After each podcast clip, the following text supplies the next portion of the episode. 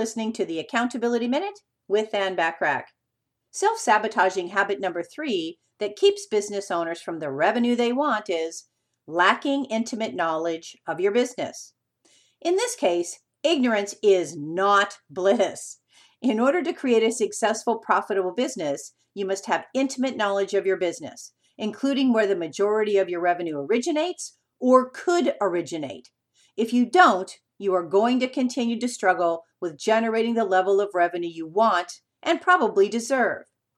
Get to know your business as intimately as you would a partner, learning its quirks, its perks, its strengths, and weaknesses.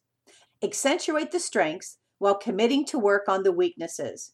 Commit to continual learning so you are on the top of potential opportunities. Technological advances move very, very fast, and you need and must keep up to stay in the game. Here's a tip think of your business as a valuable partner. The more you know about it, the better you can maintain a healthy relationship. Explore what makes it tick, where it could use some extra help or counseling, and commit to being the best partner you can. Tune in tomorrow for self sabotaging habit number four that keeps business owners from the revenue they want.